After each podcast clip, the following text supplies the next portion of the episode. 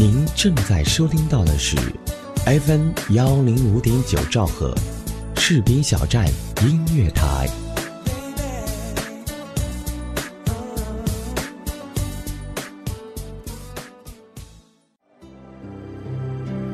回溯一段岁月，走进一位人物，了解一段往事，装点一份心情。我是花一城，与你相约故人风轻。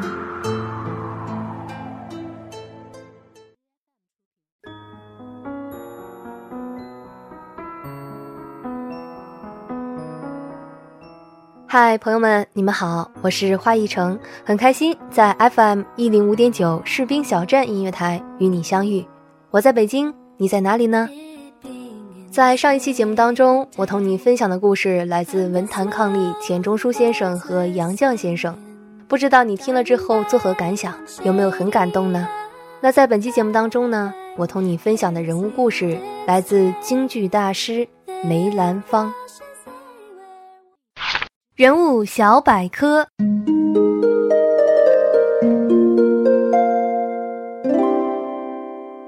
梅兰芳，中国京剧表演艺术大师，八岁学戏，九岁拜吴林仙为师学青衣，十岁登台，后又求教于秦志芳和胡二庚学花旦。于一九四九年前先后赴日本、美国、苏联演出，并荣获美国波莫纳学院和南加州大学的荣誉文学博士学位。曾任中国京剧院院长、中国戏曲研究院院长、中国戏剧家协会副主席等职务。梅兰芳在五十余年的舞台生活中，发展和提高了京剧旦角的演唱和表演艺术，形成一个具有独特风格的艺术流派，史称梅派。其代表作有《贵妃醉酒》《天女散花》《打渔杀家》等，并先后培养、教授学生一百多人。一八九四年的大清国正值中日甲午战争时期，东部海岸线战火不断，但是在远离炮火的大后方都城，人们还是习惯停留在庙会、戏园子里，在歌舞升平中寻求一丝心理的安慰。这年的十月二十二日，在李铁拐斜街梅家老宅里，梅兰芳出生了。新生命的诞生，给这个京城颇有名气的梅园世家带来了一缕暖意。家人为这个孩子取名为兰，字婉华，寓意希望这个小生命似兰花般静好。像其他的孩子一样。小梅兰芳也喜欢整日玩耍，趴在草丛里捉蛐蛐，追逐夏日里的蜻蜓。快乐的日子总是过得很快，转瞬间，梅兰芳八岁了。作为这个家族的传人，学戏成了他没有选择的选择。带着对无拘无束生活的留恋，梅兰芳来到了戏班子拜师学艺。初到戏班的他资质平平，刚开始时，简单的四句老腔，愣是学好几个小时，还是唱不下来，气得先生说：“祖师爷没给你这碗饭吃。”就是这番话激出了一代大师的最初的决心。梅兰芳誓言一定要学出个样来。从那以后，住在李铁拐斜街的街坊邻居们。几乎每天清晨都能听到一个清脆稚嫩的练嗓声。数九寒冬，素风呼啸，什刹海冰面上总有一个瘦小的身影在那里操练，踩跷、踢腿、打靶子、跑圆场。为了练好敲功，梅兰芳在一条长板凳上放上一块砖，再将双脚绑在两根木棍上，站到砖上。开始练时战战兢兢，痛楚异常，一会儿功夫就支持不住了，只好跳下来。慢慢的，从一炷香的时间，到两炷香的时间，梅兰芳站得越来越稳，腰腿也越来越有劲儿了。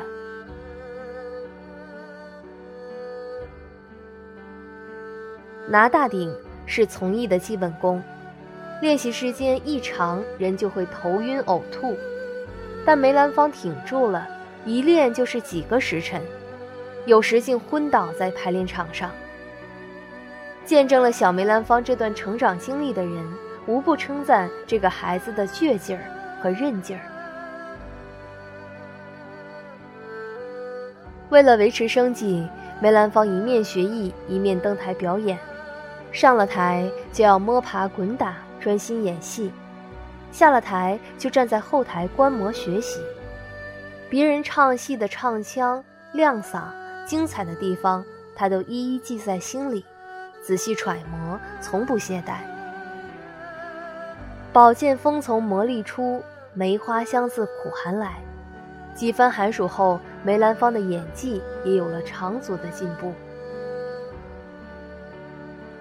一九一一年的一个秋日，《玉堂春》在北京文明茶园上演，在如泣如诉的琴声中，一位身段婀娜、扮相美丽的演员从后台袅袅走出来，抚一亮嗓，宛如莺啼的嗓音就惊艳四座，让观众听得如痴如醉。这位演员正是十七岁的梅兰芳。与以往不同的是，这次的唱腔不是观众熟悉的老腔，而是经过改进的新腔。梅兰芳将新腔演绎得淋漓尽致，以至于喝彩声不绝于耳。试唱新腔获得成功，梅兰芳凭着惊艳四座的表演，在当年京剧演员评选的举榜上一举摘得探花。北京是梅兰芳小试锋芒的地方，他真正红遍大江南北是从上海开始的。在老上海闹市中的四马路上，坐落着当时著名的丹桂戏院。一九一四年十一月四日这天，梅兰芳早早就来到化妆间装扮，他的心里有点紧张，这是他来到上海的第一场戏。但是上场后的感觉很快让他平静下来，甚至有点兴奋和愉快。半圆形的新式舞台、陌生的地毯和雪亮的电灯，他试着凝神亮了一下嗓，结果台下观众报以热情的叫好声。当用了比较新颖的唱腔唱出“也有那士农工商站立在两旁”时，更是一阵掌声迎着他的尾音涌向台上的梅兰芳，他惊喜异常。更让他欣慰的是，上海观众对他俊雅的扮相、新颖的唱腔、切合人物的表演非常赞赏。就这样，梅兰芳在上海一炮打响，接下来的两天戏演的更是红红火火，上海的戏迷们争先恐后的来听他的戏。此后几年，梅兰芳多次到上海演出，每场都精彩迭出。一次，梅兰芳唱《黛玉葬花》，更是博得满堂彩。当时的观众认为，梅兰芳扮的黛玉真比黛玉还黛玉。很多观众惊叹梅兰芳的演绎，让他们惊为林黛玉转世，舍不得她谢幕离场。当时巷间流传的一句话。讨老婆要像梅兰芳，生儿子要像周信芳，形象地说明了梅兰芳的受欢迎程度。到上海演出多了，上海的话剧、京剧时装新戏以及剧场改革等新思潮，对梅兰芳产生了很大的影响，激发起他尝试着变革的心理。梅兰芳开始了艺术革新的征程。他把青衣和花旦融为一体，不仅唱戏，而且要演人物。他尝试增添乐器二胡，丰富旦角的伴奏。他还尝试变戏曲为舞蹈。在《嫦娥奔月》里，他慢梳水袖，轻抛媚眼；在《黛玉葬花》中，他手持莲锄，一步一环；在《霸王别姬》中，他的剑舞潇洒又不失柔美。他的表演出了神入了化，不知不觉中丰富了京剧旦角的表演艺术。他的扮相雍容华贵、典雅大方，嗓音清亮甜润，腔调自然。梅兰芳的艺术革命涉及到了表演的诸多方面，可称博大精深。这段时间，梅兰芳迎来了他的艺术造诣炉火纯青的顶峰时代。他在多年舞台实践中，逐渐形成了独树一帜的梅派艺术。一九三零年春，梅兰芳赴团帅美，在纽约、芝加哥、旧金山、洛杉矶等市现演京剧，获得巨大的成功。梅兰芳的戏彻底地改变了美国人对中国戏剧的看法，也改变了对中国人的看法。当时，美国的报纸评论称：“中国戏不是写实的真，而是艺术的真，是一种有规矩的表演法，比生活的真更深切。”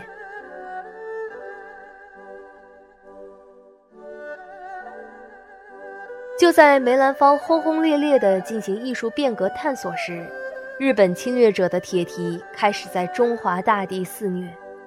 一九三一年，震惊中外的九一八事变发生了，梅兰芳作为一个中国人的爱国情怀也被调动起来，他编演了京剧《抗金兵》和《生死恨》，以戏示金，号召国民抵抗侵略者。九一八事变后，在日本人扶持下，伪满洲国成立了。在伪满洲国成立前，日本人想利用梅兰芳的名望拉拢安抚国民，梅兰芳断然拒绝。日本人派人告诉梅兰芳说：“梅府三辈都受过清朝的恩典，赶上成立新政府的时机，自然应该前去庆贺。”梅兰芳拒绝了，他说：“清朝已经灭亡。”溥仪先生不过中国一个国民，倘他以中国国民的资格庆寿演戏，他当然可以参加。如今他在敌人手下另成立一国，乃国家之仇，他怎么能够给仇人去演戏呢？日本人并没有就此放弃利用梅兰芳为他们服务的想法，此后历经占领上海、香港，乃至汪伪政权成立，也都打过梅兰芳的主意。但是梅兰芳都以身体有病、年岁大了不能登台演出等理由回绝掉了。在这期间，梅兰芳还正式宣布退出戏曲界。由于留了胡子的男人办不了旦角，梅兰芳就特意蓄起胡须，决意不给日本人和汉奸卖国贼演出。他对友人说：“别瞧我这一撮胡子，将来可有用处。”日本人要是蛮不讲理，硬要我出来唱戏，那么坐牢、杀头也只好由他了。为了不给侵略者和汉奸演出，梅兰芳这一别舞台就是八年。一九四五年，抗战胜利了，日本侵略者宣布无条件投降，梅兰芳剃掉了蓄了八年的胡须，换上了整洁的西装。脸上露出了灿烂的笑容，他重新登上舞台，虽然有一个适应的过程，但是他实现了曾对一位朋友说过的话：总有一天会叫日本军阀垮台，到那天我剃了胡子重新登台。梅兰芳在抗战期间断然蓄须明志，不为民族的敌人演出。表现了一个中国人不屈不挠的刚强骨气。他一生不断探索，以半个多世纪的舞台艺术实践，为京剧艺术的继承、革新、发展做出了重要的贡献。不但影响了中国戏曲艺术的发展，也影响了世界戏剧艺术的发展。他的一生就如同一台永不落幕的戏，值得后人仔细聆听品读。纵使时间飞越百年，仍能辨析那阔亮、圆润的嗓音。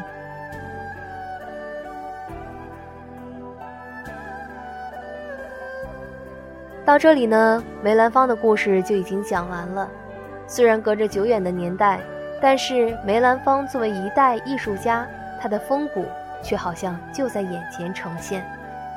如果有时间的话呢，你也可以去听一听梅派京剧，去感受故人风采。本期节目到此就要结束了，感谢责编子恒、监制浩然、主播助理巧巧，感谢电波那头每一个你的收听。我是主播花一成，期待下一次在 FM 一零五点九士兵小站音乐台与你邂逅。the fortune does be